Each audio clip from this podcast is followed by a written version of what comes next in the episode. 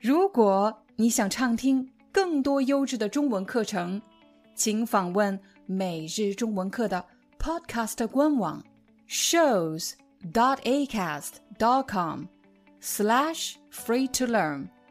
我们的付费会员通道为您提供无广告干扰的高质量收听体验，想听多少就听多少。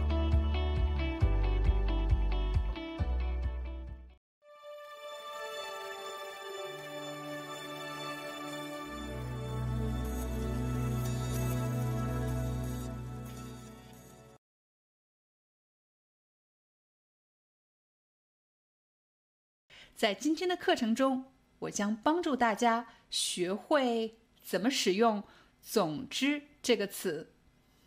比如，我最近想租房子，所以我去了房屋中介。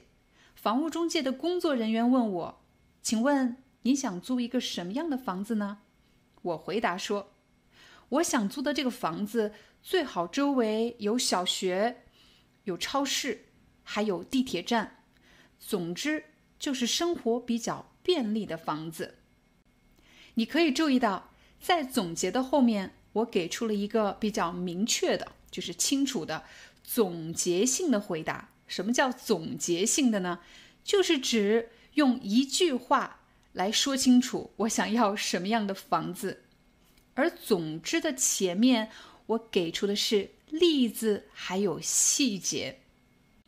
我再给大家一个例子，比如明天我们要和大家一起去爬山，由于这个山很高，我们要走很长时间的路，所以我建议大家最好不要带那些你用不到的东西，比如很厚的书、摄影用的什么摄影架、照相机，又或者是游戏机。总之，爬山的时候你用不到的东西。都不要带。当我们给别人解释一件事情，又或者给一个建议的时候，很可能会举出几个例子，在例子的后面紧接着会有一个总结性的语言。那总之的后面接的就是总结性的一句话，用一句话来概括你想表达什么意思。比如有很多朋友都问。我应该怎么选择学习中文的材料呢？你可以选择你喜欢听的故事，你喜欢看的电影，又或者你喜欢听的歌。总之，应当选择你感兴趣的、你喜欢的内容。现在你知道怎么用“总之”这个词了吗？首先给出几个例子，然后用“总之什么”“总之”的后面。应当加上一个概括性的、总结性的一句话。我曾经去过中国的北京、上海、广州、深圳，总之就是这些比较大的城市，我都去过。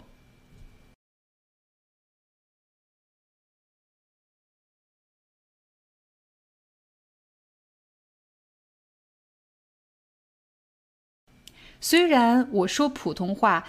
但是我也可以听懂四川话、河南话、东北话、北京话，总之，在中国比较普遍的方言，我都能听懂一点儿。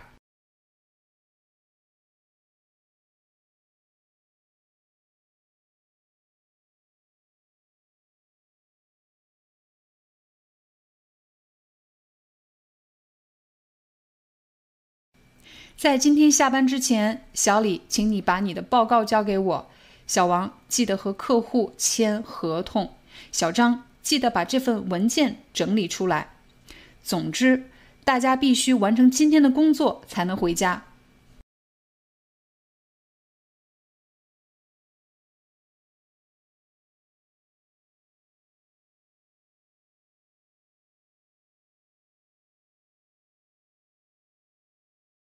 如果你已经学会了“总之”的第一种用法，让我们来看“总之”的第二种用法。比如，明天我要去参加我朋友的婚礼，可是前一天晚上我接到了他的电话，他对我说：“廖丹，明天我们的婚礼取消了。”什么？你们的婚礼取消了，为什么取消了呀？”我的朋友说：“哎，总之你就别问了，明天没有婚礼了。”他说：“总之你就别问了，明天没有婚礼了。”他为什么用“总之”呢？婚礼取消这么大的事情，我当然想知道到底发生了什么事情。可是我的朋友不想做任何解释，他这里也许省掉了很多的细节、内容和信息，他不能说，也不想说。这时候他说：“总之，你就别问了，明天没有婚礼。”也就是说。当有人问你一个问题，你不想对这个问题做出任何解释，你不能说，不想说，不可以说。这时候，你只想让他知道，我只给你一个信息。总之，你别问了。假设我非常好奇，我真的想知道为什么婚礼取消了呢？于是我打电话给新郎的好朋友，我问他：“你知道为什么婚礼取消了吗？”他当然知道发生了什么，但是他不能告诉我，所以即便我问他很多遍，他还是没有回答我的问题。他说：“总之，我不能告诉你。”他不想正面回答我的问题，他只给我了一个信息：“总之，我不能告诉你。”我再给大家一个例子：假设我的一位学生告诉我说：“廖老师。”啊，我以后不能跟你学中文了。我当然想知道到底发生了什么，是你要搬家了吗？还是你家发生了什么事情，或者你遇到了什么困难？我就不停的问他，告诉我吧，到底怎么回事？可是他不能说，又或者不想说。这时候他就可以说，说什么呢？总之，我不能来上课了。如果你已经学会了“总之”这个词的用法，那么你一定要知道“反正”这个词。反正和总之有什么区别呢？它们在很多情况下的意思是一样的，只是“反正”这个词更口语。这也是为什么在日常的对话中，你会经常听到人们说“反正怎么样”。但是，总之这个词是比较正式的。当你做一个工作的报告，或者一个公开的讲话，或者面对的对象是比较重要的人，这时候人们会选择用“总之”。我们和什么样的人说话是非正式的呢？比如我们的好朋友或者家人。比如你最近分手了，你的朋友很好奇：“哎，你为什么和他分手呀？”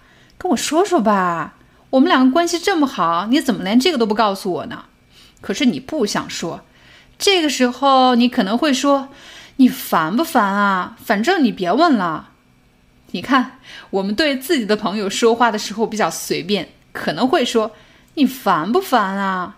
反正你别问了。”再比如，明天你要参加一个朋友的聚会，可是你刚刚收到消息。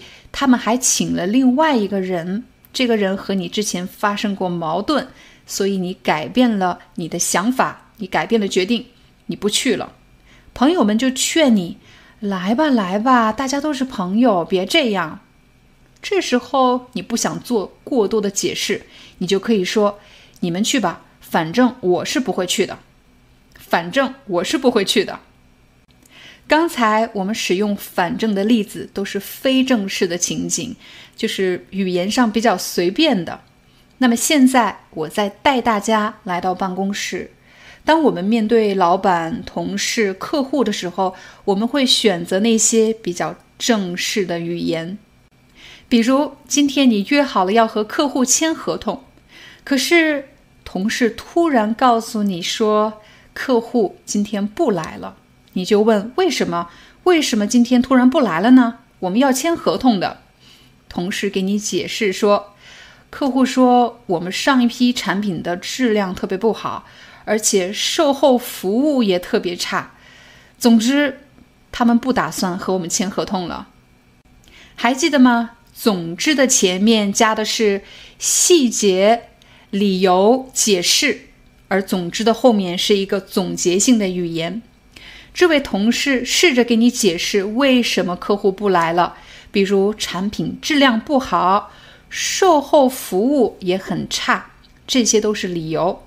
但不管我怎么解释，其实意思只有一个，那就是客户不和我们签合同了。如果你觉得今天的视频对你的中文学习有帮助，请记得为我们点赞转发。如果你想加入 VIP 学员社区，请点击视频下方的 Join 或者加入按钮。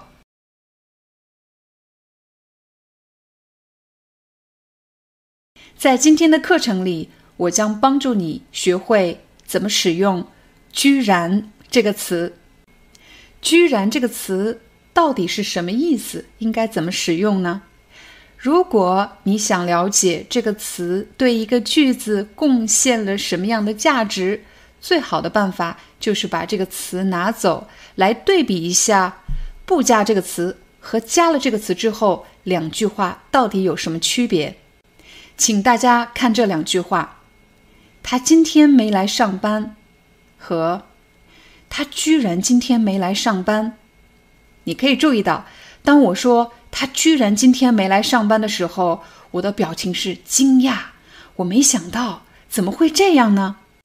也就是说，当人们想告诉别人一个信息，但是这个信息让他们感到惊讶、难以相信的时候，他们很有可能就会用到“居然”这个词。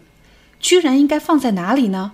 应该说“居然他”还是“他居然”呢？一般情况下是。他居然怎么怎么样？居然放在主语的后面。我来给大家一个例子，比如小张昨天和老板吵了一架，今天他居然没来上班。他们两个吵架我是知道的，但是小张不来上班是我没想到的，我非常惊讶。我们再把矛盾升级一点。小张昨天和老板吵了一架，今天他居然辞职了。昨天小张和老板吵了一架，今天他居然冲进办公室把老板打了一顿。刚才的这个例句中，我们用到了两个时间点，一个是昨天，还有一个是今天。在中文的习惯性表达中，今天。时间可以放在一句话的句首，也就是主语的前面，比如昨天小张和今天小张，时间可以放在主语的前面，但其实时间也可以放在主语的后面。小张昨天，又或者小张今天，我们调整一下时间的位置，这句话也可以说。小张昨天和老板吵了一架，他今天居然冲进办公室把老板打了一顿。大家一定要注意的是，在中文的习惯表达中，时间可以放在主语的前面，也可以放在主语的后面，但是绝对不可以把时间放在一句话的末尾。如果你已经学会了刚才“居然”的用法，其实。在这里，居然也可以替换成另外一个词，那就是“竟然”。小张竟然没来上班，就等于小张居然没来上班。小张竟然辞职了，就等于小张居然辞职了。他昨天晚上居然没回家。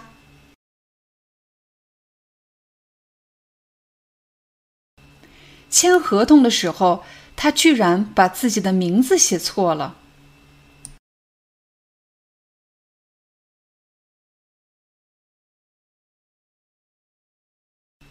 他说中文的时候，居然没有一点外国口音。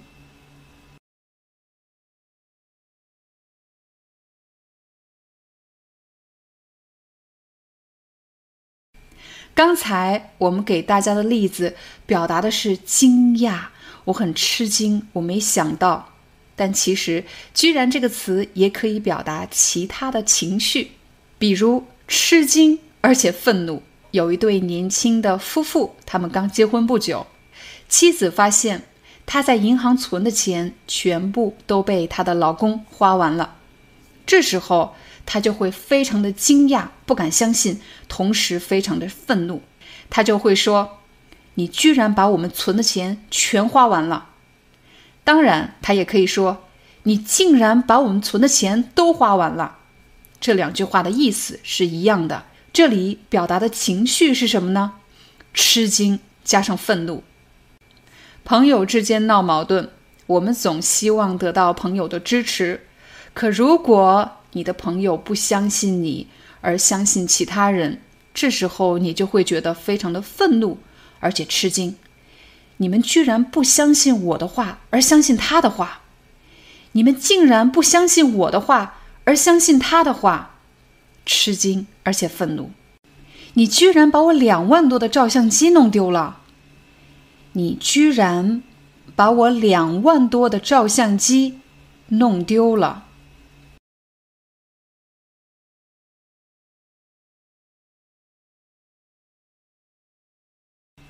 你居然没经过我的同意就把狗送人了！你居然没经过我的同意就把狗送人了！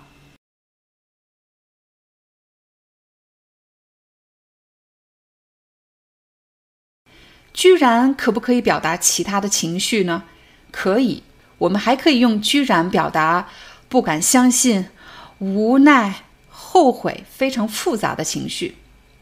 比如昨天晚上，我花了三个小时拍视频，我居然忘了保存，结果电脑死机，我丢失了所有的文件。这时候，我当然觉得很后悔，我为什么没有保存？同时，我也会觉得很无奈。我能怎么办呢？只能再拍一遍。这时候，我可能就会对你说：“我昨天晚上居然没保存，我昨天晚上竟然没保存。”我又后悔又无奈，我又觉得很吃惊。怎么会发生这样的事情？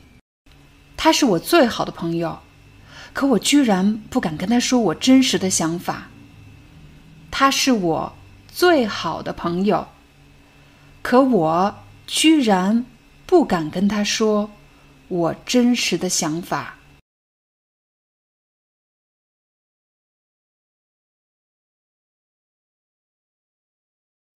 这么好的一个机会，我居然因为太害怕而放弃了。这么好的一个机会，我居然因为太害怕而放弃了。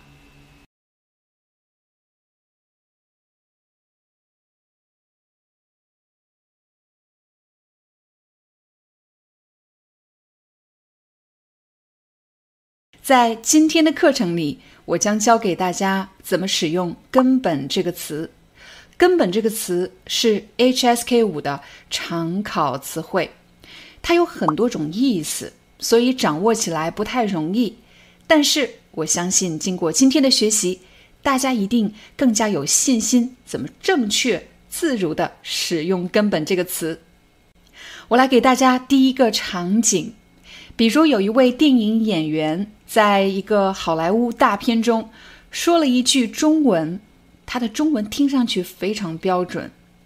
当记者采访他的时候，就问：“请问您学习中文多少年了？您的中文听上去非常标准。”可是这位演员说：“我其实根本不会说中文。”刚才这位演员说：“我根本不会说中文。”他为什么在？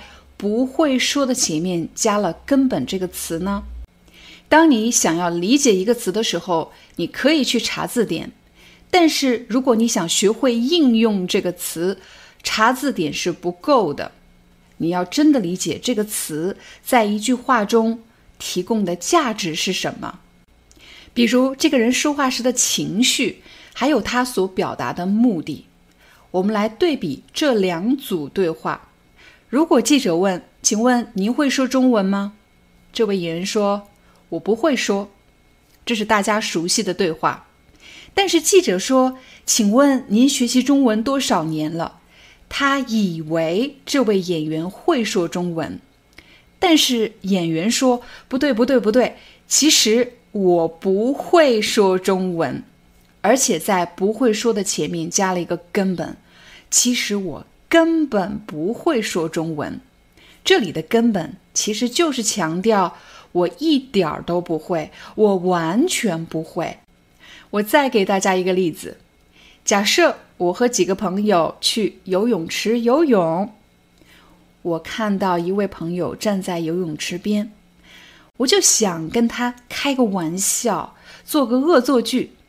我悄悄跑到了他身后，然后把他推进了水里。可是他怎么一直没游上来呢？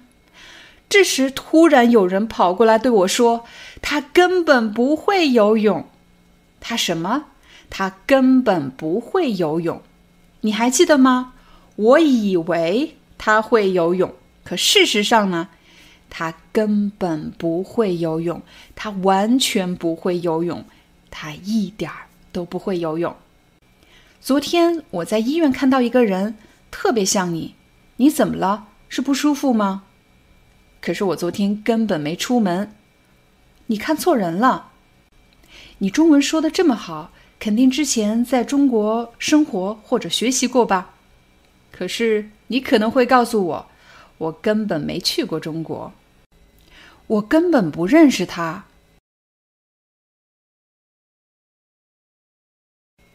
我根本没去过他家，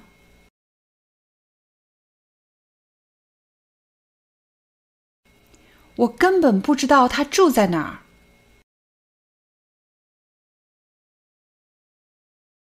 现在你学会根本的第一个用法了吗？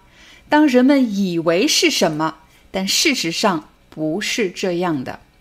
比如你根本不会干什么，或者你根本不知道什么，这时候你就会用到“根本不怎么样”。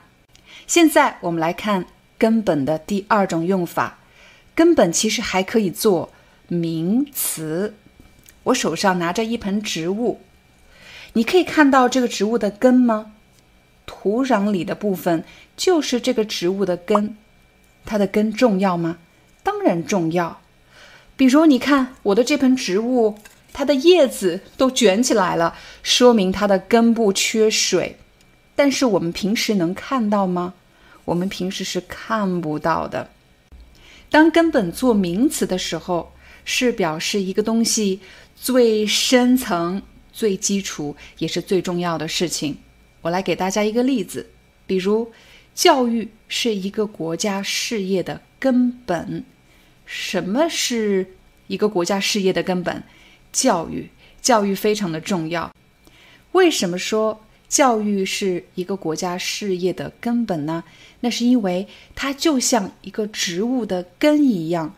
平时我们看不到它，注意不到它，不会产生快速短期的影响，但是根本所产生的影响是长远的，是持久的，是更深层的。所以，我们说教育是国家事业的根本。下一个，我们再来看根本的第三个用法，那就是在根本的后面加上的。根本的什么？根本的可以用来修饰一个名词，比如根本的原因。但其实我们也可以把的拿走，根本原因。我来问你一个问题：为什么很多人不喜欢学习呢？你认为这些人不喜欢学习的根本原因是什么？我想问的是根本的原因，最深层的。最基础的、最重要的原因是什么呢？我相信每个人对这个问题的观点是不一样的，所以我给大家三个选项、三个选择。根本原因：A. 为了考试而学习，总是学习自己不感兴趣的内容；B. 没有掌握好的学习方法；C. 学了之后从来都不用，看不到学习的意义。如果你已经完成了选择，那么你就可以用这个句型来回答问题：我认为很多人不喜欢学习的根本原因是填入你刚才选择的选项。再给大家一个例子，比如我们有时候会选择辞职，离开一家公司，每个人的原因是不一样的，原因有很多，但是什么才是你辞职的根本原因呢？最重要的、最深层的，A，在这个工作中。我没有获得任何新的技能，总是重复做同样的事情。B，这个工作氛围实在是太差了，长期上下级之间有矛盾，会对我的心理健康有影响。C，这个工作我要经常出差，我没时间陪家人，这份工作会影响到我和家人的关系。现在我问你，你辞职的？根本原因是什么？你可以说，我辞职的根本原因是填入你刚才选择的选项。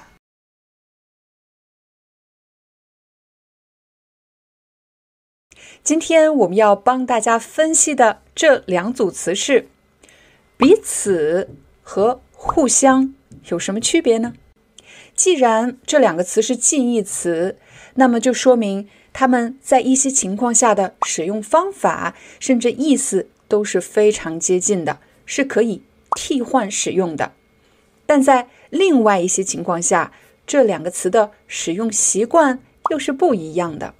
所以，当我们在学习近义词的时候，我们要首先学习在什么情况下它们的意思和用法是一样的，什么情况下它们的用法是不一样的呢？我来给大家一个场景，我还记得我结婚的那天，当我父亲把我的手交到了我老公的手里，这时候我父亲说，也就是我爸爸说，结婚以后你们两个要一起面对人生的很多挑战和困难，你们要理解彼此，关爱彼此，在这里。我父亲用了“关爱彼此，理解彼此”，这里的“彼此”是什么意思呢？请大家注意“彼此”这两个字，“彼”其实指的是对面。假设这里有一条河，如果我说“河的彼岸”，其实指的是河的对面。那么“此”是什么意思呢？“此”其实指的是这里。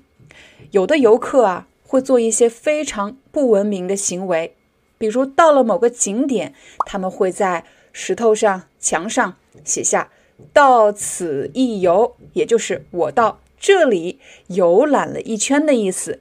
那“此”其实指的就是这里，彼对面，此这里。但是当“彼此”这两个字放在一起的时候，不再指方位。而是指人和人的关系，彼就是你，此就是我，彼此指的是关系的两方，他们两个的意思。所以，我父亲说的理解彼此、关爱彼此，其实就是我们两个，我理解他，他理解我，我关爱他，他关爱我的意思。但其实这句话也可以这么说。你们要相互理解，相互关爱。首先，理解和关爱这两个词都是动作，理解某个人，关爱某个人。相互关爱说明相互是用来修饰这个动作的。怎么样关爱？相互关爱，两个人相互关爱。相互理解，怎么理解？相互理解，你理解他。他理解你，所以相互一般放在动词的前面，但彼此这个词可以放在动词的后面。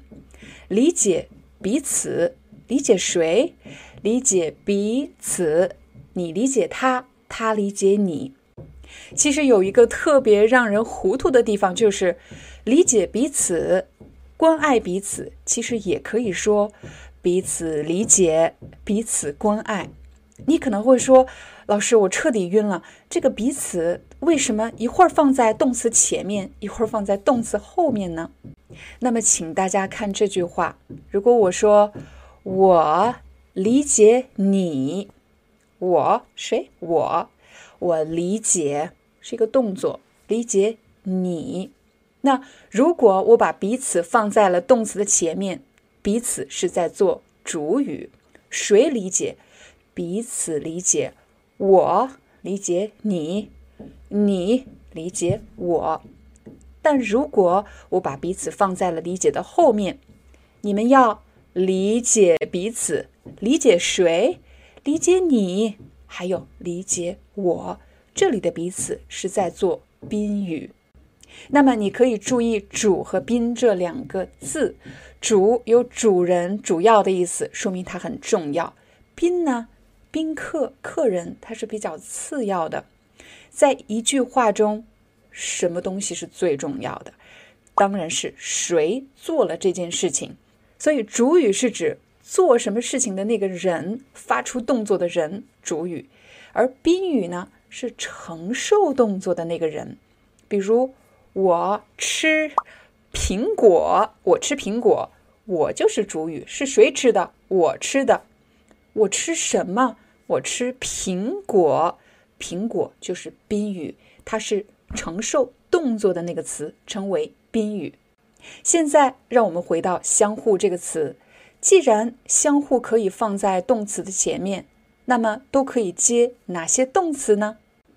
比如在公司开会，老板或者经理会对大家说：“我们部门大家要相互支持。”相互放在了支持的前面，修饰这个动作。怎么支持？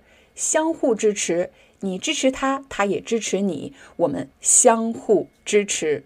又或者，老板会说，同事之间要相互学习，每个人做事情的方式是不一样的，有的人在这方面做得很好，有的人在那方面做得很好，我们要相互学习。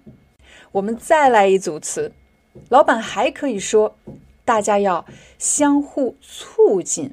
刚才说的是相互学习，但如果我向你学习，你也向我学习，我们大家一起变得更好。我让你变得更好，你也让我变得更好，就是相互促进的意思。现在我们把这三组词连起来使用，在我们部门，同事之间要相互支持。相互学习，相互促进。刚才我们给出的例子都是比较积极的例子，我们再来给一个反面的例子。比如在学校，有两个孩子特别爱说话，这个孩子爱开玩笑，另外一个孩子爱调皮，把他们两个放在一起，只能相互影响。我影响你，你影响我，所以老师。找到了这两个孩子的爸爸妈妈，说：“我打算把他们两个分开，不要坐在一起，因为他们两个坐在一起的时候会相互影响。”还是同样的场景，但是这次我把“相互”换成“彼此”。在同一个部门，同事之间要彼此支持、彼此学习、彼此促进。在学校呢？这两个孩子不能坐在一起，他们会彼此影响。在刚才给出的例子中，“彼此”和“相互”这两个词是可以替换使用的。但是在哪些情况下，“彼此”和“相互”是不能替换使用的呢？比如在物理课上，物理老师会说 A 和 B 发生了相互作用；化学课上，化学老师会说。A 和 B 发生了相互反应而生成了 C，所以你会发现相互作用和相互反应这样的词一般是出现在和学术或者跟科学相关的话题，这里不可以用彼此，而只能用相互。在视频的最后，我要教给大家一个非常实用的表达，那就是彼此彼此。如果有人夸你。哎，我觉得你特别好，又漂亮又聪明，性格又好。可你不知道该怎么回答的时候，你就可以说：“我们就不要互夸了吧，彼此彼此。”什么叫彼此彼此呢？就是表示我和你是一样的，我们两个没有什么差别。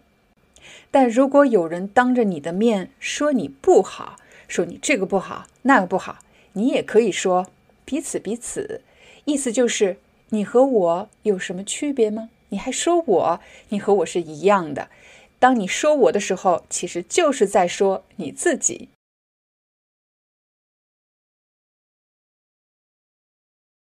在今天的课程中，我将帮助你学会怎么使用“难怪”这个词。难怪这个词一般会在口语中出现。一旦学会了，你会发现你说中文的时候会更地道。我们来看第一个例子：我今天一早上都在找我的手机，可是我却怎么也找不到。后来我在厨房发现了它，难怪我找不到，因为我把它忘在了厨房。刚才我说，难怪我找不到我的手机。你会发现，难怪后面接着一句话，为什么要说难怪什么什么什么呢？其实这里我想表达的是，我终于明白为什么我找了一早上都找不到我的手机，因为我把它忘在了厨房。我之前不知道，我还觉得奇怪，为什么呢？我的手机到哪儿去了呢？但现在我明白了。难怪的后面接的是一个你之前不明白、不理解、不知道的事情，但是现在你知道了，你就可以说难怪什么什么什么。我每天早上都按时去上班，可是却总是迟到，为什么呢？后来我发现，哦，是我的表慢了五分钟，难怪我每天迟到，因为我的表。慢了五分钟，我家里有暖气，可是我坐在这里却总觉得特别冷，为什么呢？后来我发现，原来有人把窗户打开了，难怪我觉得冷。原来有人把窗户打开了，难怪我的手机经常自动关机，原来是电池坏了。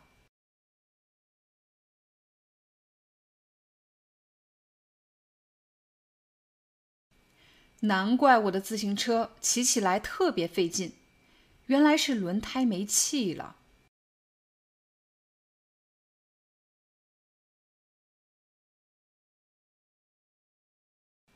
难怪你打电话的时候我没听到，因为我把手机调成了静音。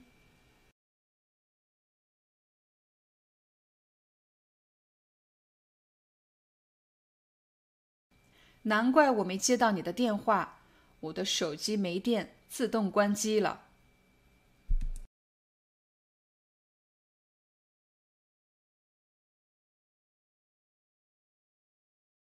你学会了吗？难怪的后面接你终于理解为什么怎么样了。刚才给大家举出的例子都是难怪我怎么样发生在自己身上的事情，我终于明白了为什么。但其实“难怪”这个词也可以表达对别人的理解和同情。我来给大家一个例子，这是一段对话：小张怎么最近经常请假呢？我听说他的孩子得了重病，所以他不得不经常去医院陪孩子。这也难怪他经常请假。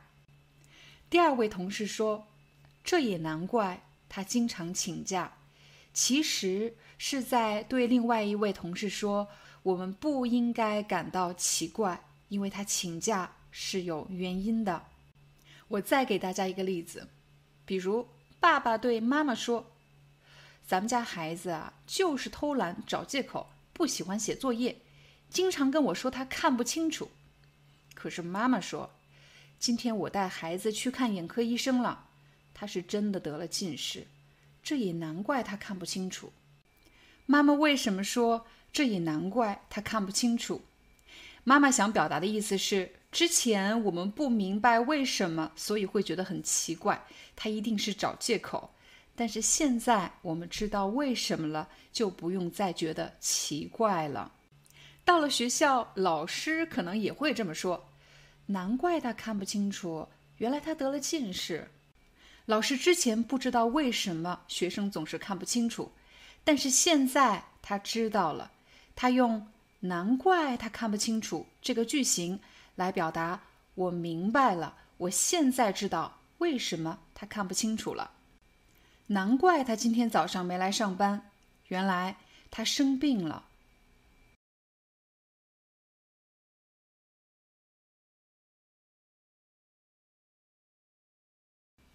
难怪他经常丢钥匙，因为他总是乱放自己的东西。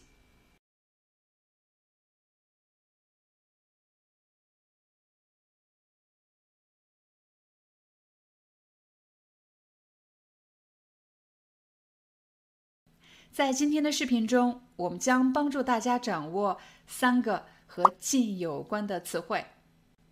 有位朋友在视频下方留言给我，他问：“请问‘进’这个字到底是什么意思呢？”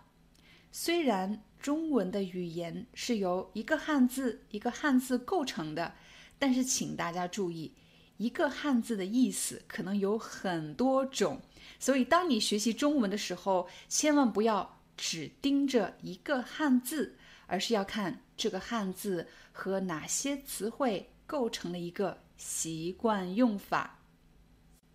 比如，这位朋友提问“尽”这个字是什么意思？那么我会对你说：“我会尽最大努力帮助你解决这个问题。”刚才我说什么？我说我会尽最大努力帮助你解决这个问题。什么叫尽最大努力做什么呢？尽最大努力做什么的意思，其实就是指做出最大的努力。那么就有了这样一个习惯的用法，叫做尽最大努力干什么？什么时候我们需要一个人做出最大的努力？当然是比较重要的事情，比较紧急的事情。每个职业都有他们服务的对象。比如，警察需要帮助受害者抓住嫌疑人，这时候他可能就会说：“我们会尽最大努力抓住嫌疑犯。”医生可能会对患者，也就是病人以及病人的家属说：“我们会尽最大的努力挽救他的生命。”所以，尽最大努力干什么？这个“什么”一般都是用于解决问题。或者是帮助某个人，又或者要完成一件事情，比如你可以对你的经理说：“我会尽最大努力完成这项工作。”其实，尽最大努力做什么也可以变短一点，变成尽力做什么。比如，警察说：“我们会尽力抓住嫌疑犯。”医生说：“我们会尽力挽救他的生命。”老师也会说：“我会尽力帮助你解决这个问题。”但有时候，即便我们已经做出了最大的努力，可还是没有解决问题，还是没有能够帮助别人。这时候，我们可能就会说：“真的很抱歉，但是我尽力了。”什么叫我尽力的呢？我虽然没有帮到你，但是我确实做出了最大的努力。我已经尽了最大的努力。你会注意到刚才的几个例子都是比较重要、比较紧迫，或者是比较危险的事情。这时候，人们希望对方给自己一个承诺，也就是承诺你会做最大的努力。但是在日常中，人们可能不会用尽力，而是用另外两个词。我来给大家一个例子。比如明天下午有一个重要的会议，经理不希望其他同事迟到，所以他对大家说：“明天我们有一个重要的会议，请大家尽量早点来。”为什么经理要说明天尽量不要迟到呢？如果你想理解这句话，一定要知道经理说话的目的，他为什么说这句话。我们来帮助大家对比两句话，比如经理说：“明天的会议非常重要，公司的 CEO 也会出席，明天千万不要迟到。”因为如果你迟到了，那么你很可能要被解雇，你就不能在这家公司工作了，公司可能会解雇你。所以他会用“千万不要”是一个警告，千万不要做什么。但如果只是因为明天的会议很重要，他不希望有人迟到，这时候他需要给大家建议，那就是尽量不要迟到。但如果你生病了，或者有什么事情，路上堵车，迟到了也没办法。但是尽量不要迟到，也就是最好不要迟到的意思。这里我们要提醒一下大家，“尽量”这个词其实有两种发音，你可以读“尽量”，也可以说“尽量”。我个人习惯用“尽量”，即便我知道考 HSK 的时候你会听到标准读音是“尽量干什么”，但是现实情况是在日常生活中，根据地域不同，人们并不会用同样的发音来说同一个词。更多的时候，它是一个习惯的问题，所以你要知道，有的人会读“尽量”，但有的人会说“尽量”，他们的意思是一样的。我们再给大家几个例子，比如孩子要去同学家玩儿，妈妈会说：“你尽量早点回来，你尽量早点回来。”他是告诉孩子你必须早点回来吗？不是这个意思，他是说，如果你可以的话，不要晚回来，不要太晚，你尽量怎么样，是在你的能力范围内做到最好，做到最大值。再比如，你的一个朋友最近分手了，他和他的女朋友分手了，可是呢，你们接下来会有一个聚会，以前你们见面的时候经常谈自己的女朋友，但是今天你告诉大家。他刚刚分手了，咱们尽量别提他的前女友，咱们尽量别提，也就是大家记住了，最好不要提某个人。有人问我“提”是什么意思？“提”就是提及、说起什么，最好不要说起他的女朋友，最好不要提及他的女朋友。也许有的朋友已经注意到了。我们尽量做什么？其实也可以说我们最好做什么。但其实你还可以用另外一个词，叫“尽可能干什么”。它的意思和“尽量”是一样的。明天咱们尽可能早点出发，因为去机场这条路经常堵车。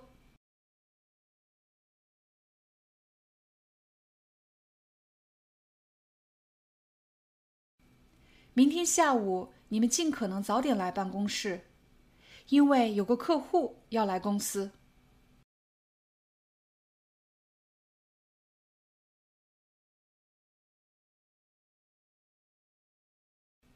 如果你想减肥，就得尽可能少吃高热量的食物，而且多运动。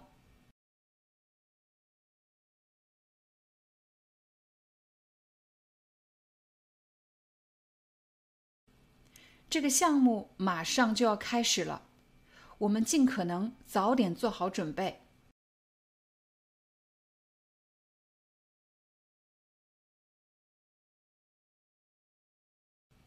下个月你有一场考试，你尽可能早点开始复习。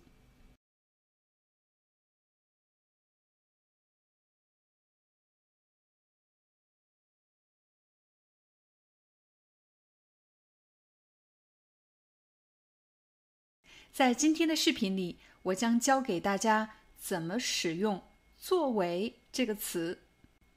做和为这两个字都很简单，可是把这两个字放在一起，构成“作为”这个词就不太好学习了。一个主要的原因是，“作为”这个词经常用在一些正式的场合，所以大家不经常听到这些句子。我们来看第一句话：作为一名老师，我有责任帮助我的学生找到更好的学习方法。为了帮助大家更好的理解“作为”这个词到底怎么用，我们来对比两句话。第一句是“我有责任帮助我的学生找到更好的学习方法。第二句，作为一名老师，我有责任帮助我的学生找到更好的学习方法。你会发现，第二句强调的是作为老师这个身份。我的身份是什么？我的身份是老师。在你学习中文的过程中，肯定有很多人帮你，比如你的朋友会帮你，又或者你的家人会帮你。但是每个人的身份是不一样的。我去帮助你是作为老师这个身份，所以我会说，作为一名老师，我有责任帮助你找到更好的学习方法。当你想强调某个职业或者某个身份的责任的时候，就会用到“作为”这个词。比如，作为孩子的妈妈，我有责任照顾好他们。我强调的是作为孩子的妈妈这个角色、这个身份。作为总经理助理，我有责任做好总经理的日程安排。作为医生。我有责任告诉你这个手术的风险。现在，请大家跟我学说以下几句话。作为你的朋友，我当然要在你遇到困难的时候帮你。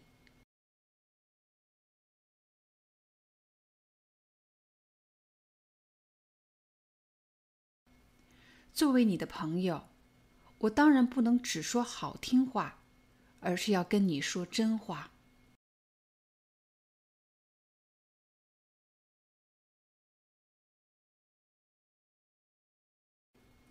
作为父母，我们都希望自己的孩子能健康快乐的成长。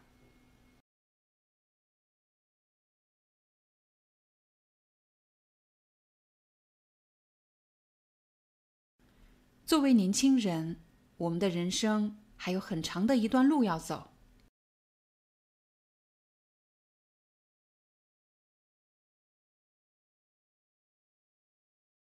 在刚才的例子中，大家看到，在“作为”的后面放的是某个职业，又或者是某个特定的身份。但其实“作为”还有第二种用法。我来给你一个例子，比如今天是你的生日，可是我不知道，所以我连生日礼物都没有买。恰好我们两个一起吃晚饭，所以我对你说：“今天的晚饭我来买单。”就作为你的生日礼物吧。我说什么？我说今天这顿晚饭就作为你的生日礼物吧。我说的是，我想把这顿晚餐当做你的生日礼物。把什么作为什么？这里的“作为”其实就是“当做”的意思。把今天的晚餐作为你的生日礼物，也就是说，把今天的晚餐。当做是你的生日礼物。当你在工作上取得了一些成果，有可能会收到公司发给你的礼物，又或者奖金。这时候，颁发给你奖励的人，他就会说：“这个礼物就作为你工作的奖励，这个奖金就作为你工作的奖励。”把什么当做什么？来给你解释为什么给你送礼物，又或者为什么给你发奖金。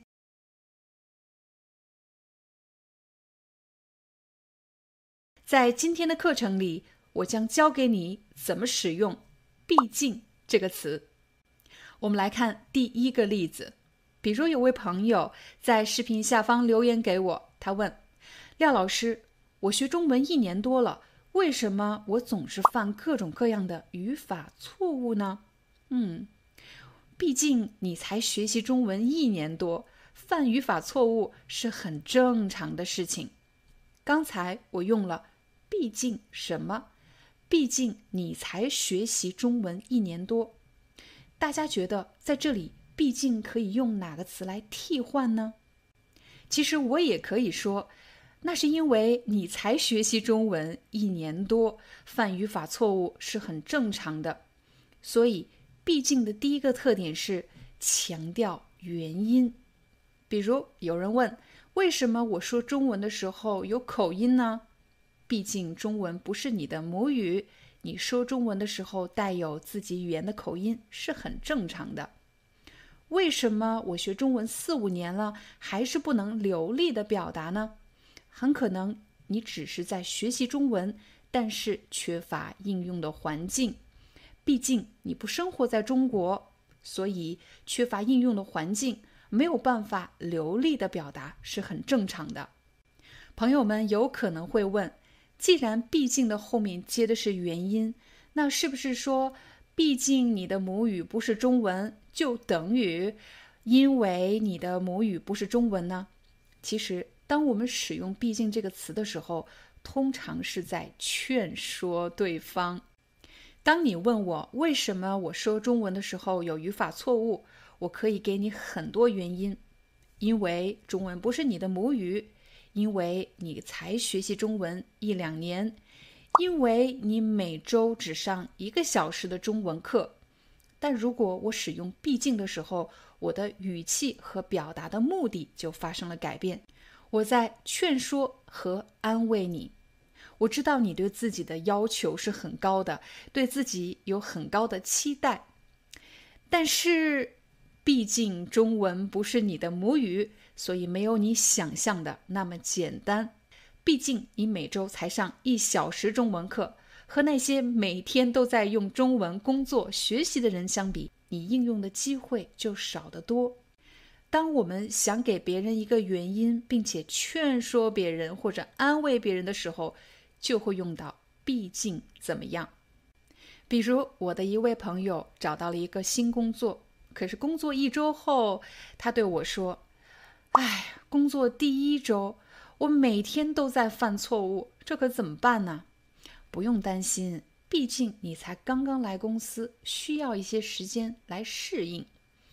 毕竟你才刚来公司，首先我给出他的一个关键的原因，他为什么会经常犯错。第二，我为什么用“毕竟”呢？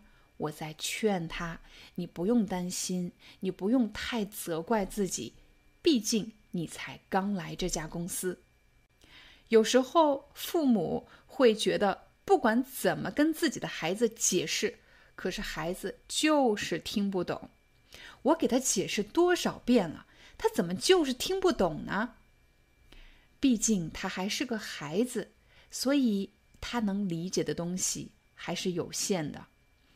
毕竟他还是个孩子，我在劝说对方不要这么生气。那是因为他还是个孩子。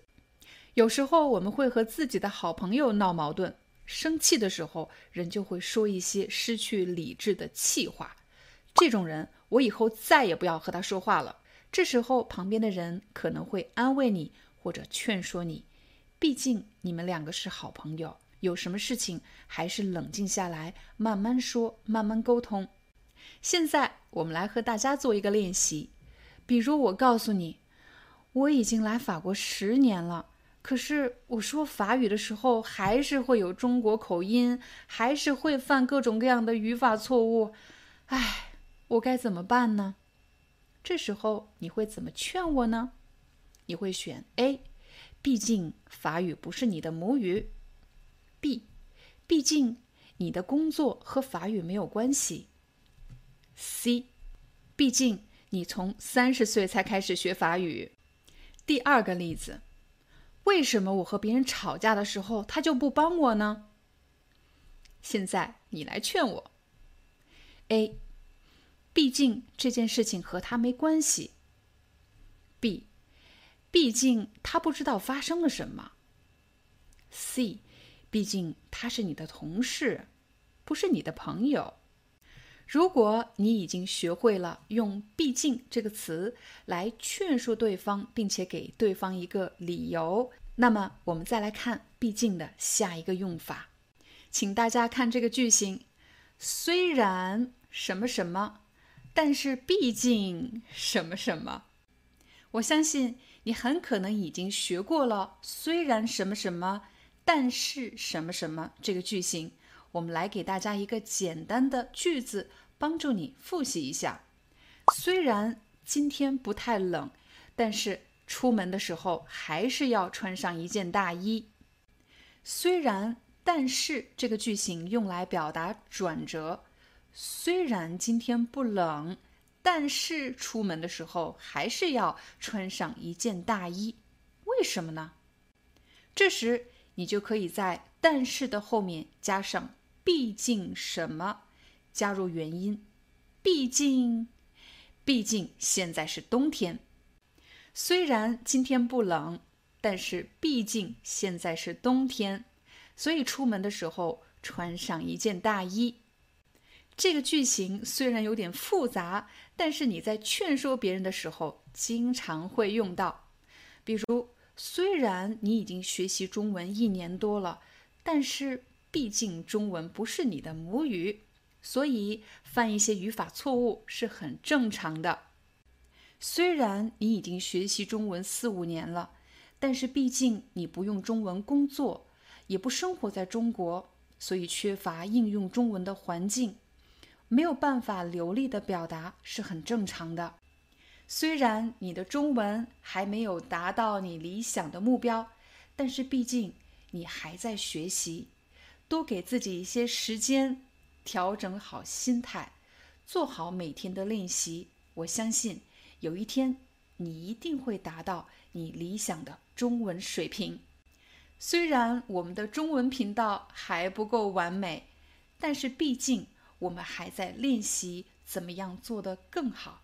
我相信，只要坚持做下去，我们一定会为大家创造一个优质的中文学习的平台。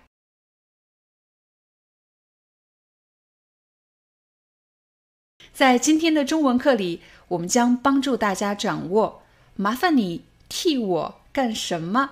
这个非常实用的口语句型，在生活中我们难免需要别人的帮助。有时候你不会做什么，你需要帮助的时候，你就会说：“麻烦你帮我做什么。”如果你已经学会了这个句型，那么你一定要学会另一个句型，它叫“麻烦你替我做什么”。替这个字到底是什么意思呢？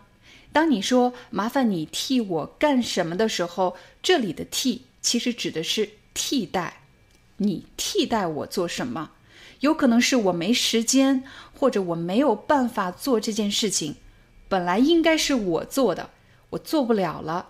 我需要你替代我的位置来做这件事情。这时候你就需要麻烦你替我做什么。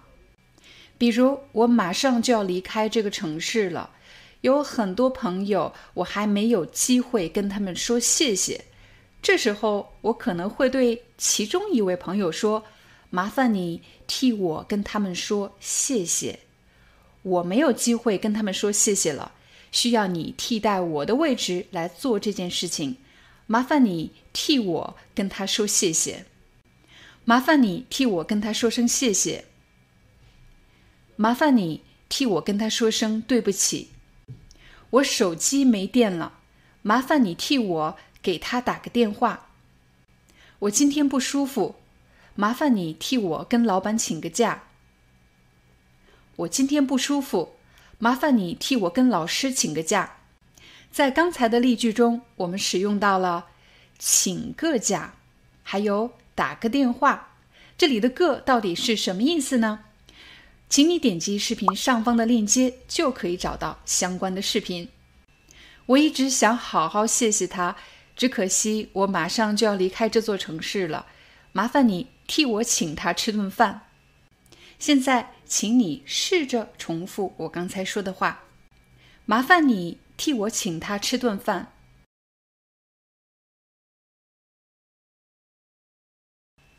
今天是他的生日。只可惜我在出差，没办法参加他的生日聚会。麻烦你替我给他买束花。麻烦你替我给他买束花。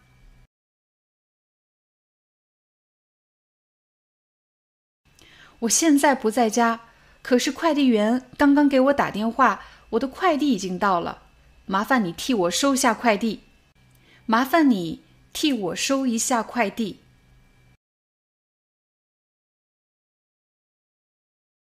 我今天特别忙，没有时间参加这个活动。我让我的同事替我参加，可以吗？我让我的同事替我参加，可以吗？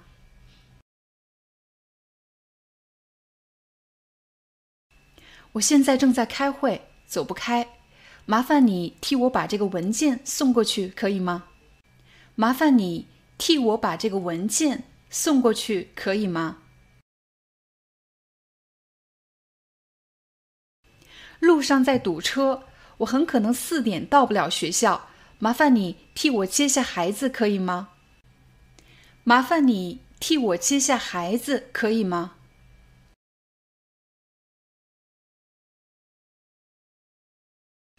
你学会了吗？当你没办法做某件事情，希望别人替代你的位置帮你做这件事情，你就可以说：“麻烦你替我干什么？”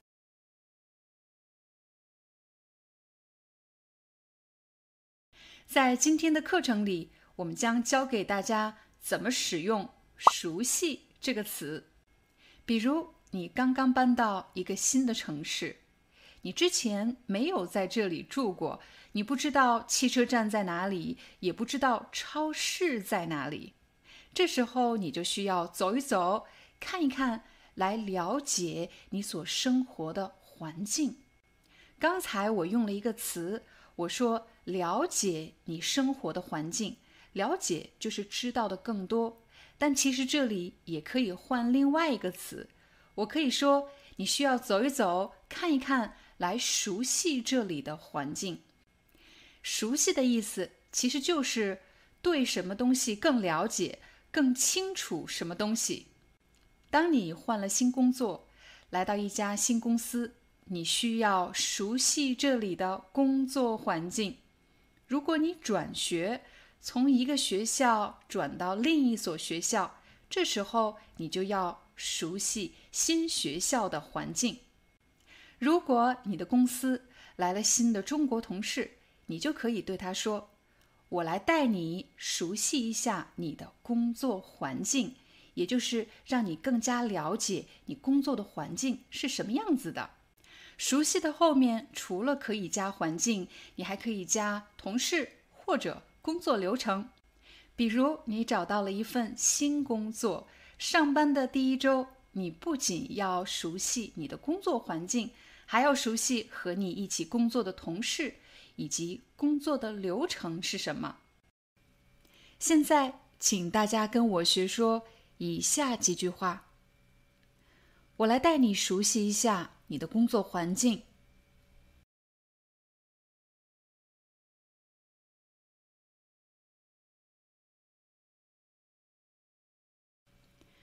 我来带你熟悉一下学校的环境。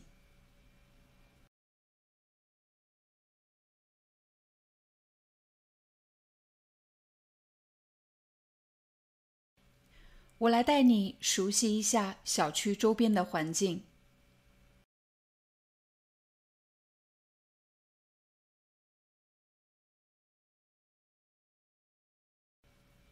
我来带你熟悉一下你的工作流程。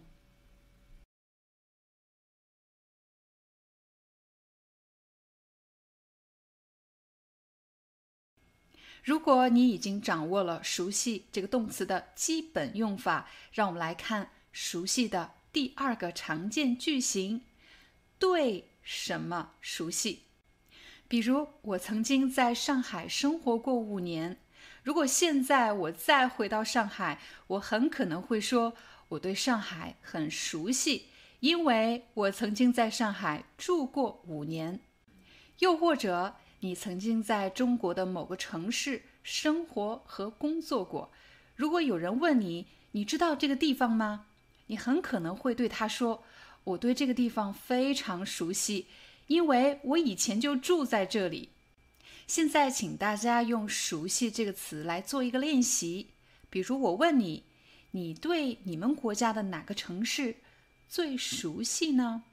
你可以说：“我对什么什么。”很熟悉，因为我什么什么。刚才我们给大家举出的例子是我对什么地方很熟悉。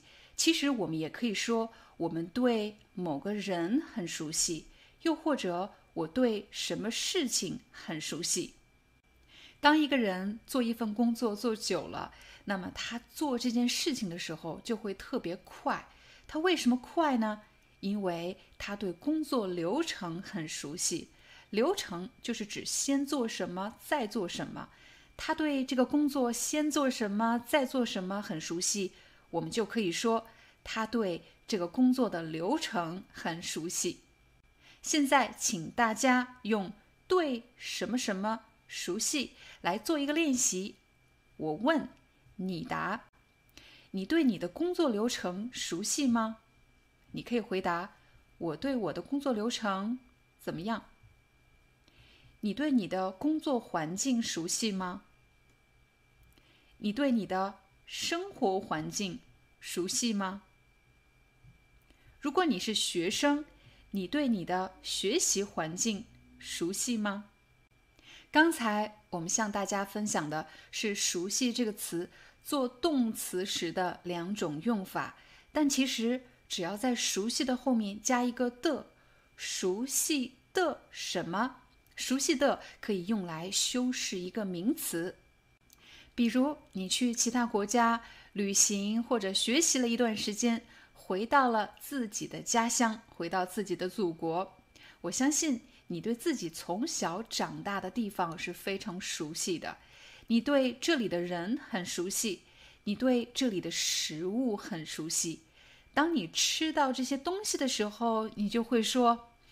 这些是熟悉的味道，而你在家乡遇到的人，一般都是你熟悉的人，比如从小玩到大的朋友、你的老同学、老邻居，又或者是你的家人，这些都是你熟悉的人。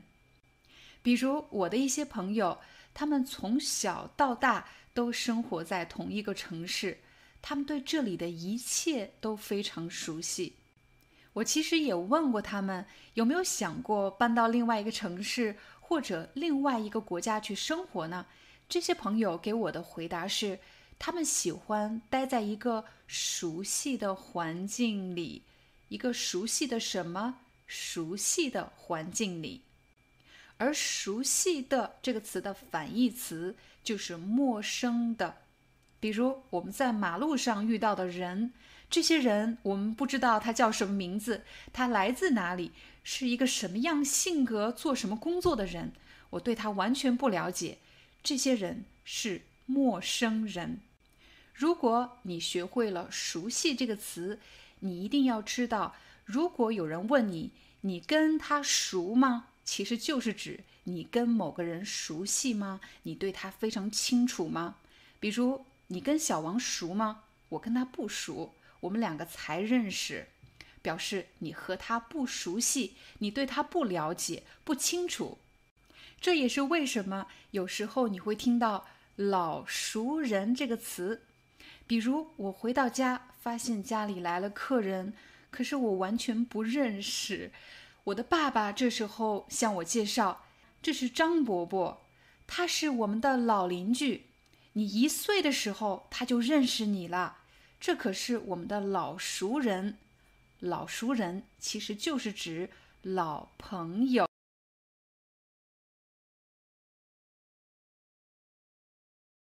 在今天的视频里，我们将帮助大家掌握一个非常实用的词，那就是场合。你还记得吗？当我们学习任何新词汇，要首先找到一个可以应用的场景，也就是什么情况下、什么时候我们用这个词。我们来看第一个场景，比如明天我要参加一场面试，我正在准备明天要穿的衣服。我找到了一件白 T 恤和一条蓝色的牛仔裤。我个人其实挺喜欢这身衣服的。因为第一，看上去比较休闲、比较放松，而且还显年轻，也就是显得我年轻，让我看上去更年轻一点。但是我的朋友却不这么认为，他说：“我觉得你最好上身穿一件衬衣，这样看起来更专业。”然后再搭配一条灰色的西裤和一双高跟鞋，这样看上去又干练又精神。刚才他用到了“场合”这个词，他说在面试这样比较正式的场合，去面试这样的正式场合和我在家或者和朋友见面有什么不一样呢？首先，地点发生了改变。你也可以理解成空间发生了改变。我们在每个地点做的事情是不一样的。比如我在家做的事情和我在办公室做的事情一样吗？很可能是不一样的。第二，我面对的对象发生了改变。我在家是和家人在一起，和我的朋友在一起，和一些我熟悉的人在一起。但是到了办公室，我面对的是我的领导、客户。还有我的同事，面对的对象发生了改变。对象其实就是人，表示你接触的人，你面对的人就是对象。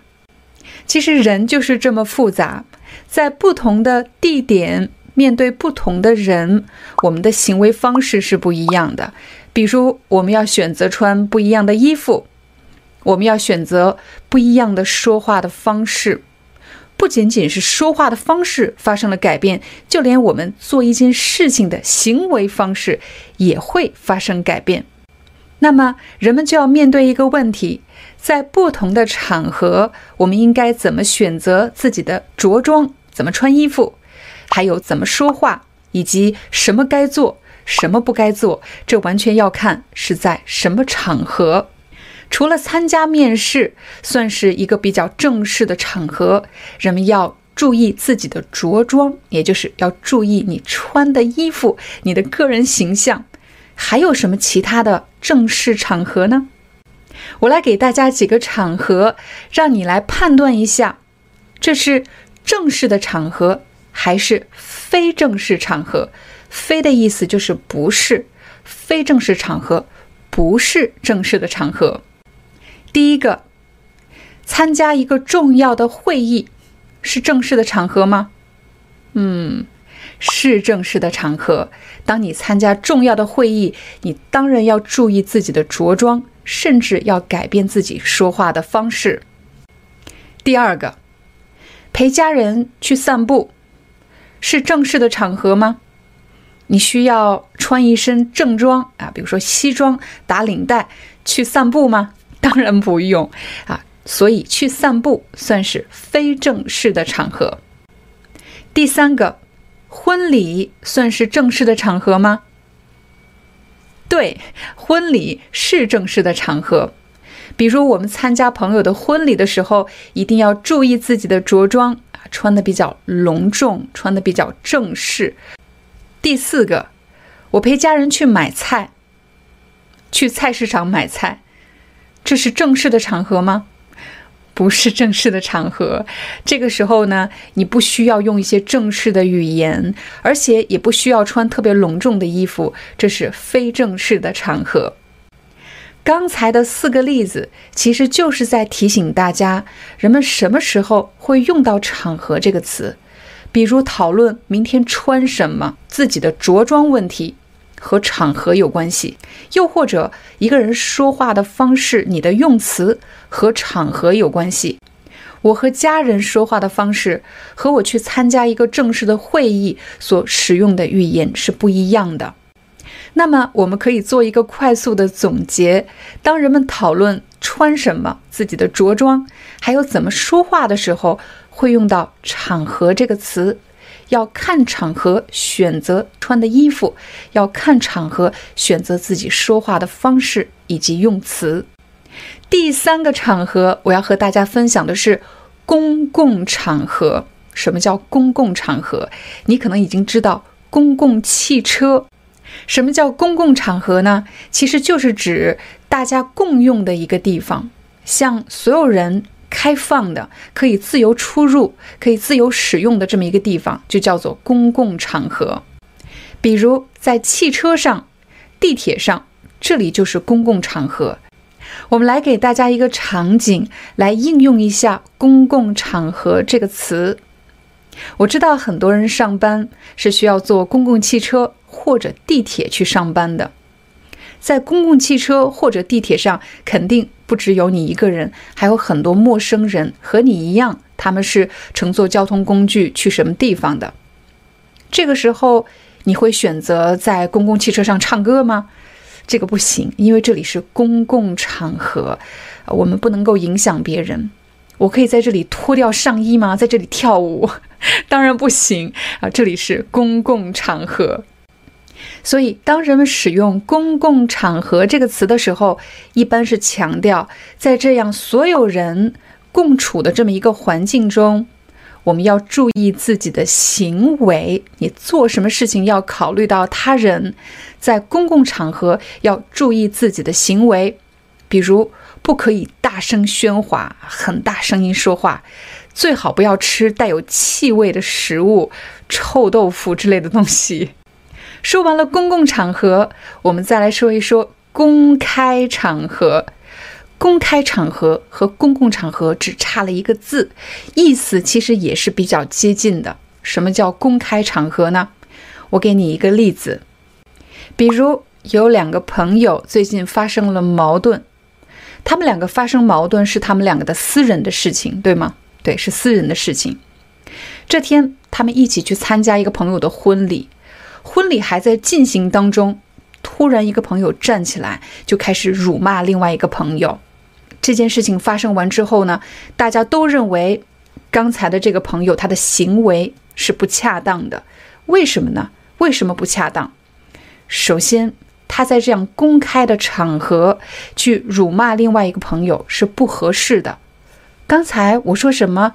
在这样公开的场合，所有人聚在一起，当他骂另外一个人的时候，大家都能看到，在这样公开的场合。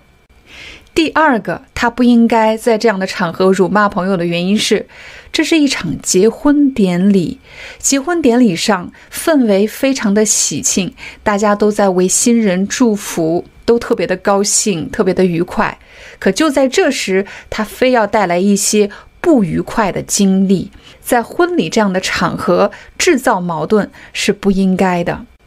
所以，公开的场合形容的是很多人聚集在一起的场合，就叫做公开的场合。比如生日聚会就是一个公开的场合。我的一位朋友在生日聚会上向他的女朋友求婚，他在这样的公开场合向她求婚。比如参加公司的会议，这就是一个公开的场合。如果经理当着大家的面批评某位同事，我们就可以说他在公开的场合批评某位同事。现在到了大家来练习的时候了。我要提出的这两个问题是：请问，在面试这样的正式场合，你有什么穿衣的搭配技巧吗？你一般怎么搭配自己的着装？第二个问题，你有没有在公开的场合和某个人发生过争执？什么叫争执？就是吵架。比如你在公共汽车站和某个人吵架。在超市和某个人吵架，或者在办公室当着同事们的面和某个人吵架。这里要特别提醒大家的是，你光听懂了还不够，一定要用你今天学到的词汇来造几个句子，描述一下自己的生活或者你的观点，这样你才知道你到底掌握没有。你可以请你的中文老师或者你的中国朋友。帮你修改病句。如果你身边既没有中文老师，又没有中国朋友，那么欢迎你加入我们的中文学习社区，成为 VIP 会员。我们的教学团队就会在线帮你修改病句。好了，这就是我们今天的中文课，明天见。如果你也是一个喜欢用耳朵学习的朋友，只需要打开。Podcast A P P 软件 Spotify 或者 Google Podcast，又或者 Amazon Music，搜索每日中文课就可以随时随地收听我们的中文课程。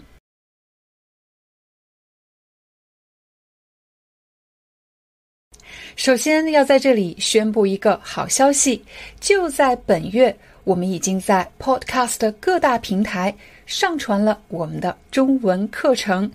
如果你的手机上现在就安装了 spotify app 软件就可以收听我们的中文课。我要在这里欢迎来自世界各地的正在观看或者收听我们中文课程的朋友们。在上节课，我们和大家分析了“虽然”“但是”还有“尽管”“但是”这两个句型。如果你想学习的话，请点击视频上方的链接，就可以找到本期视频。在今天的视频里，我们将帮助大家区分两个词：“就算”和“即使”。为了方便大家理解，我来给你一个情景，请你想象。你最喜爱的歌手将在你所居住的城市举办一场演唱会。有的朋友可能会问：“什么叫将在？将在是什么意思？”其实“将”这个字是表示将要干什么，将在未来发生的。将要在，将要在哪里？将要在你所居住的城市。有的朋友问。为什么要加一个所？我想强调的是你居住的城市。为了强调是你居住的这个城市，我加了一个所。你所居住的城市，这么好的机会，你当然不会错过。你同时还不忘了给朋友打一个电话，约他一起去看演唱会。你拨通了电话，告诉了这个好消息。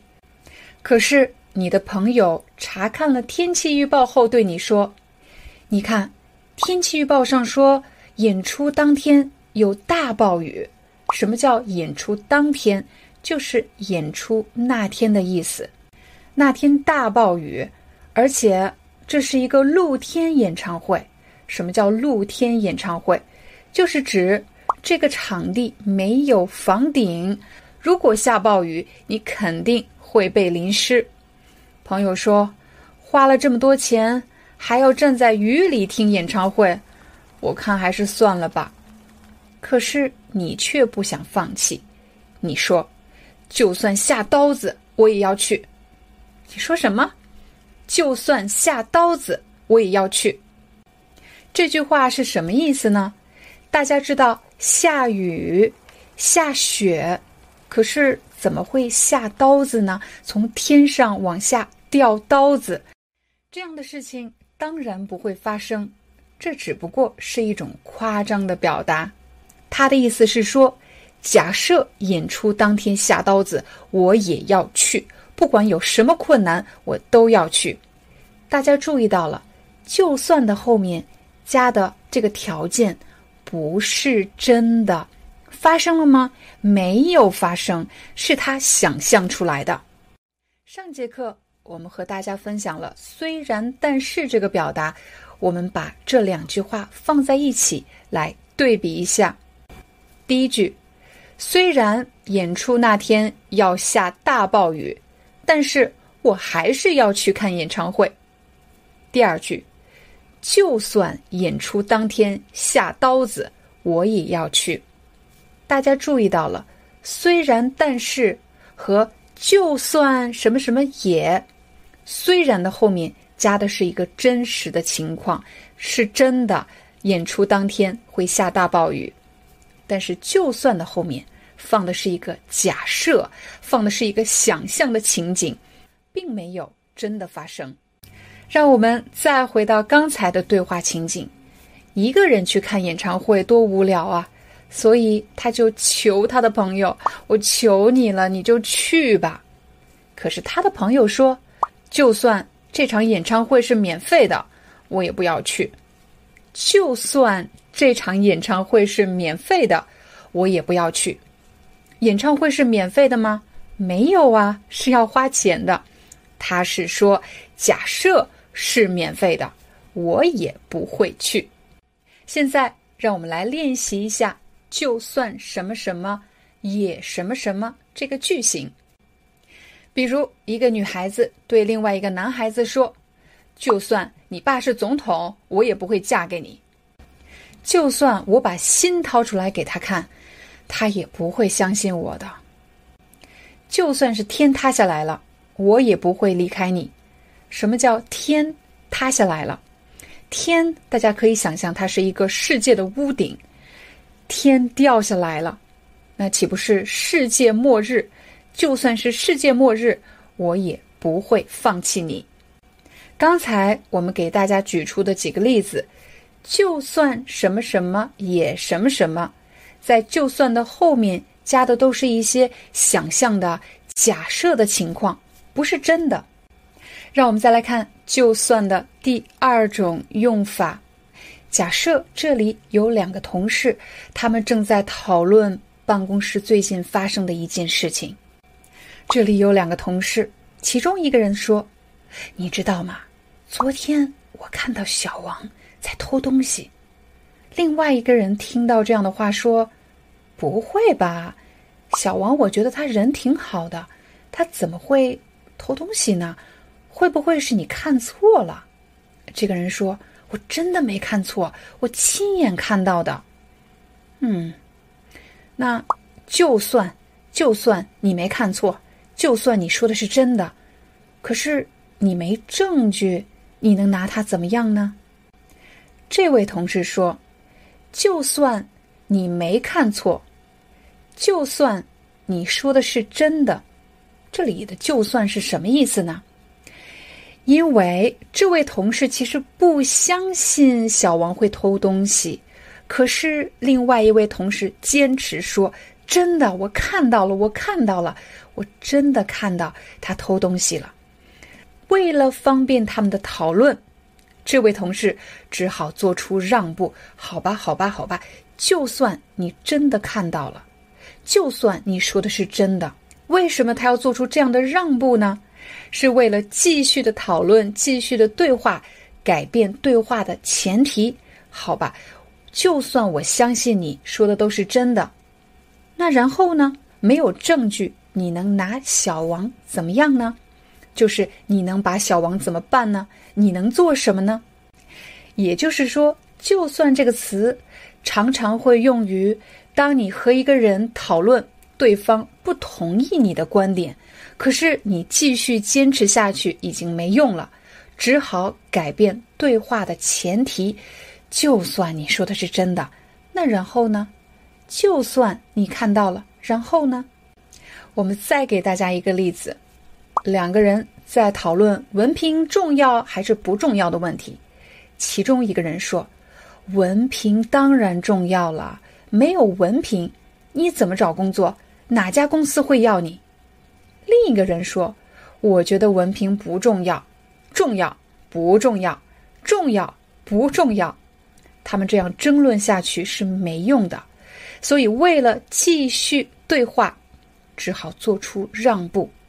这个人说：“就算文凭重要，可是到了公司还是要看工作能力。”他刚才做出了让步，他是说：“假设好吧，我让步。”就算文凭重要，又能怎么样呢？如果你已经掌握了“就算什么什么也什么什么”这个句型，让我们再来看“即使什么什么也什么什么”这个句型。我们可以从四个方面来对比这两个表达。首先，它们的句型结构一样吗？对，句型结构是一样的。第二，它们的意思一样吗？对，意思是一样的。刚才我说的，就算你说的是真的，我们又能拿它怎么样呢？我也可以说，即使你说的是对的，我们又能拿它怎么样呢？两句话的意思是一样的。第三，使用的语气是一样的吗？他们的语气不太一样。就算什么什么也什么什么，这个表达的语气更强烈。而即使什么什么也什么什么，其实这个表达一般用在比较正式的、比较客观的表达。第四，这两个表达使用的频率是一样的吗？使用的场景是一样的吗？不太一样。就算这个词是非常口语的，所以你在日常的对话中会经常听到。但如果是一个正式的场景，人们会更偏向于使用“即使怎么样”。在正式的场景，人们不喜欢说话特别激动、特别夸张。如果是官方的正式的场合，大家需要用词准确、语气平稳、情绪控制的非常好，要理性客观。正因为即使这个词的语气没有就算那么强烈，它是比较客观的一个词，所以它会用在正式的场合。那么自然而然，即使这个词使用的频率也会更少一些。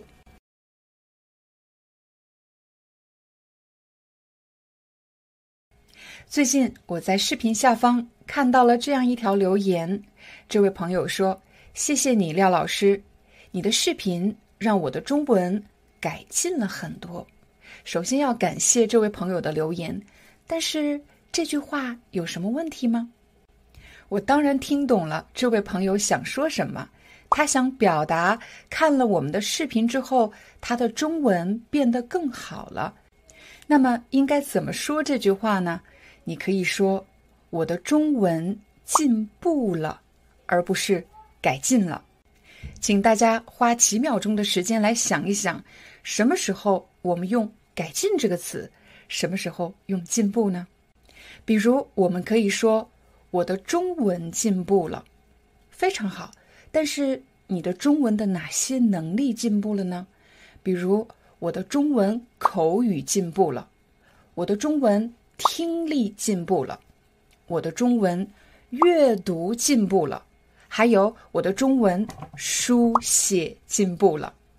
你可能已经发现了，“进步”这个词的前面应该放一种能力，你的某种能力。进步了，比如你在办公室可能会听到老板夸奖一位下属：“小王，今年你的工作能力进步了很多。”也就是指他的工作能力比以前更好了。老板也可以说：“小王，今年你进步了很多。”当我们说某个人进步了，就是指他的某种能力变得更好了。那么，让我们来一起想一想。在职场，我们都需要哪些能力呢？比如第一个，沟通能力。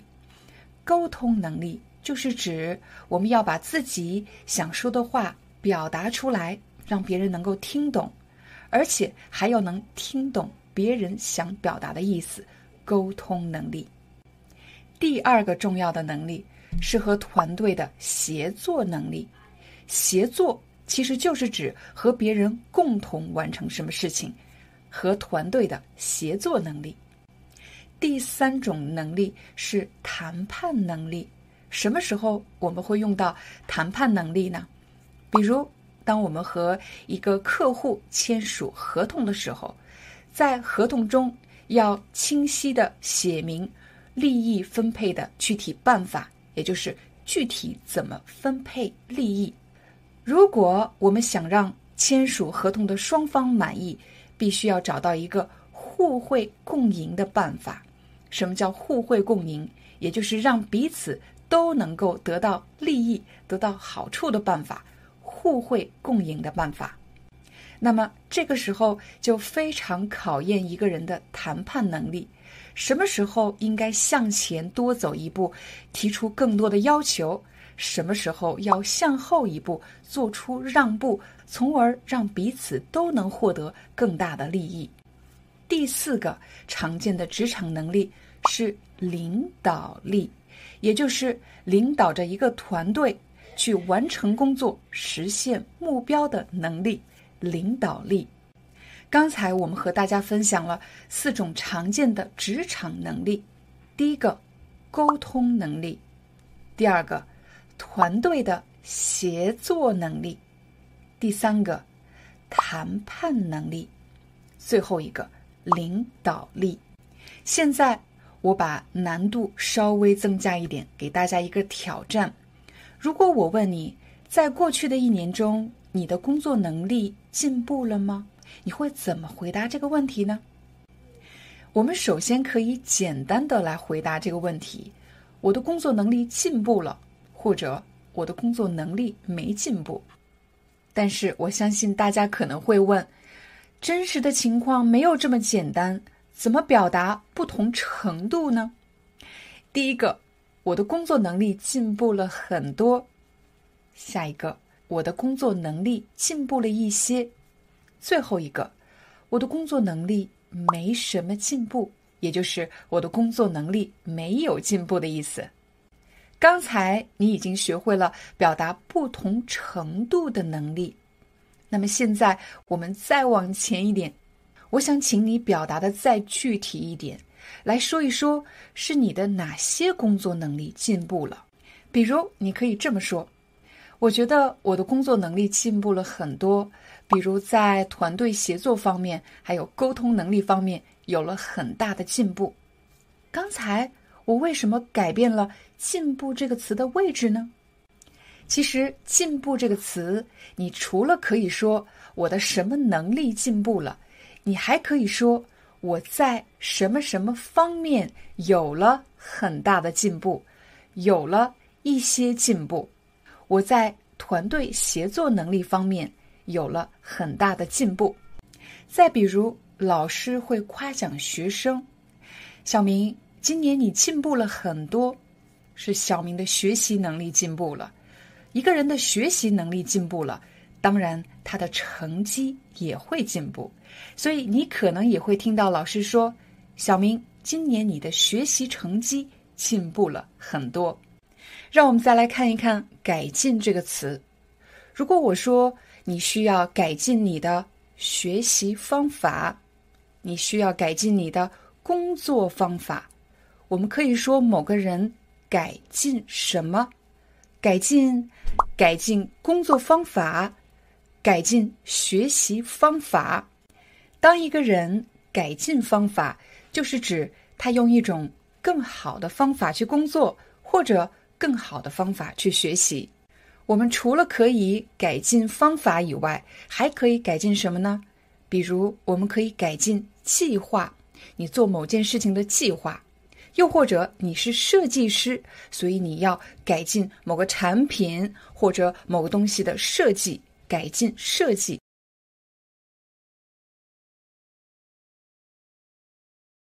在今天的视频里，我们将帮大家解决两个问题。第一个问题是，挑选和选择这两个词有什么区别？第二个问题是。为什么有的时候人们只用“挑”这一个字，或者“选”这一个字？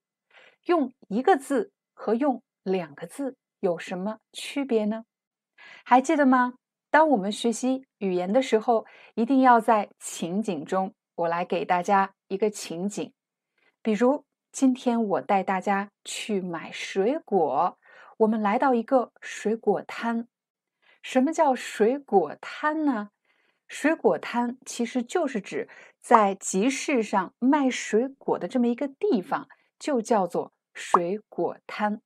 集市上有很多摊位，一家就是一个摊位。我来到了其中一个摊位，这个摊位是卖水果的，所以叫水果摊。水果摊的老板告诉我，这里有两种苹果。左边的苹果比较便宜，但是不能挑，什么意思呢？就是他拿给我什么，我就得买什么，不能挑最大最红的。这边的苹果比较贵，但是我可以自己挑选，我可以自己挑。如果是你去买水果，你会选择比较便宜的、不能挑的苹果呢，还是买？可以挑选的呢。我看了看这些苹果，发现便宜的这边苹果都是又小又不新鲜的，而贵一点的又大又红，还很新鲜。所以我决定挑几个苹果。你会挑苹果吗？什么叫挑苹果？挑苹果就是挑选苹果。我们挑什么样的苹果呢？当然是要挑大的、红的、新鲜的苹果。苹果挑好了，我一共挑了十个。你看到了，在刚才的情景里，我一直用的是“挑”这一个字，因为在这样的情景中，大家就是用一个字，挑几个苹果。又或者你去买衣服，挑一件衣服，挑的意思就是挑选。但是在日常的口头对话中，人们会选择用一个字“挑”就可以了。但如果我现在希望写一个书面的报告，为了意思表达的更清楚，我会选择用两个字“挑选”。再比如，我们去买衣服，你和朋友一起去逛街，在这家店转了很长时间，可是你还是没有挑到称心的衣服。什么意思呢？就是你还是没有找到你喜欢的衣服。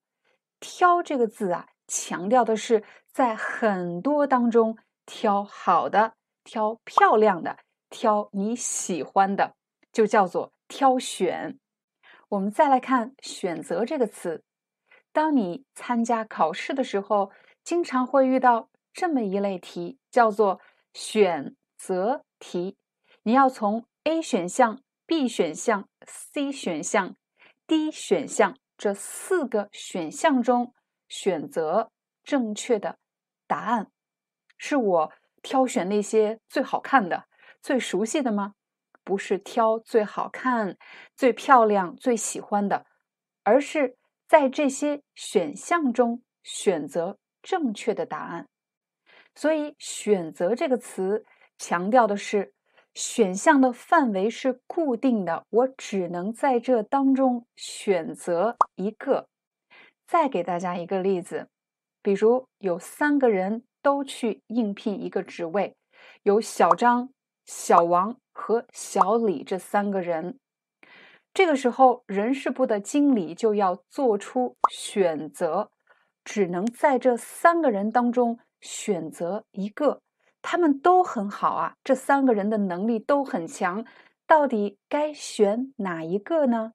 选择的范围是固定的，必须在这三个人当中选择一个。为了帮助大家理解，现在我把挑选和选择放在同一个情景中。我相信大家一定看过达人秀。什么叫达人秀？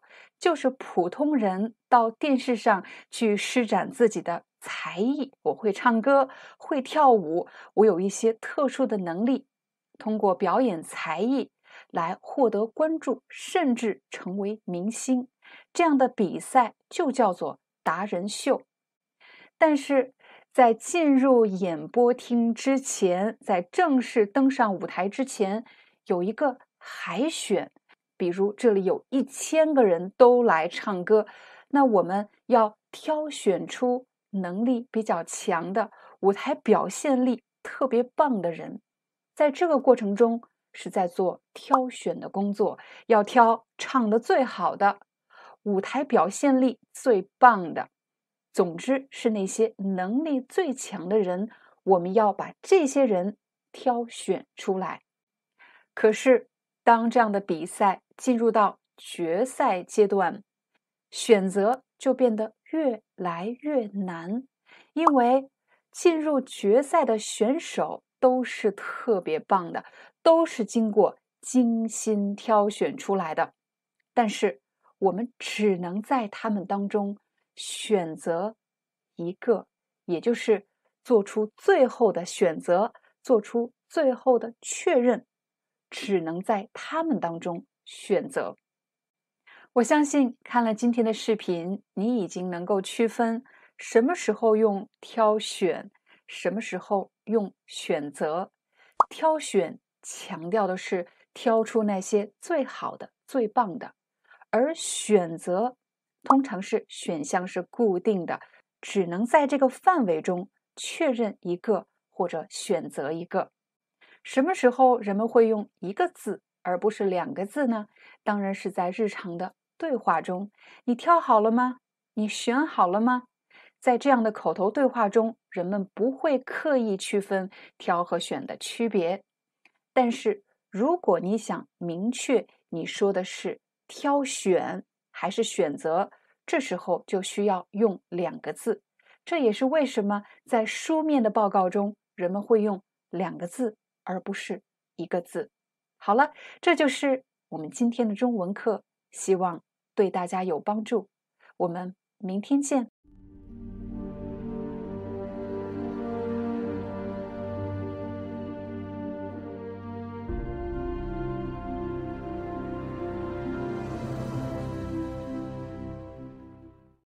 Hi, I'm your Chinese teacher Liao Dan. Thank you so much for listening to 每日中文课. If you're looking for more lessons, please visit our podcaster website.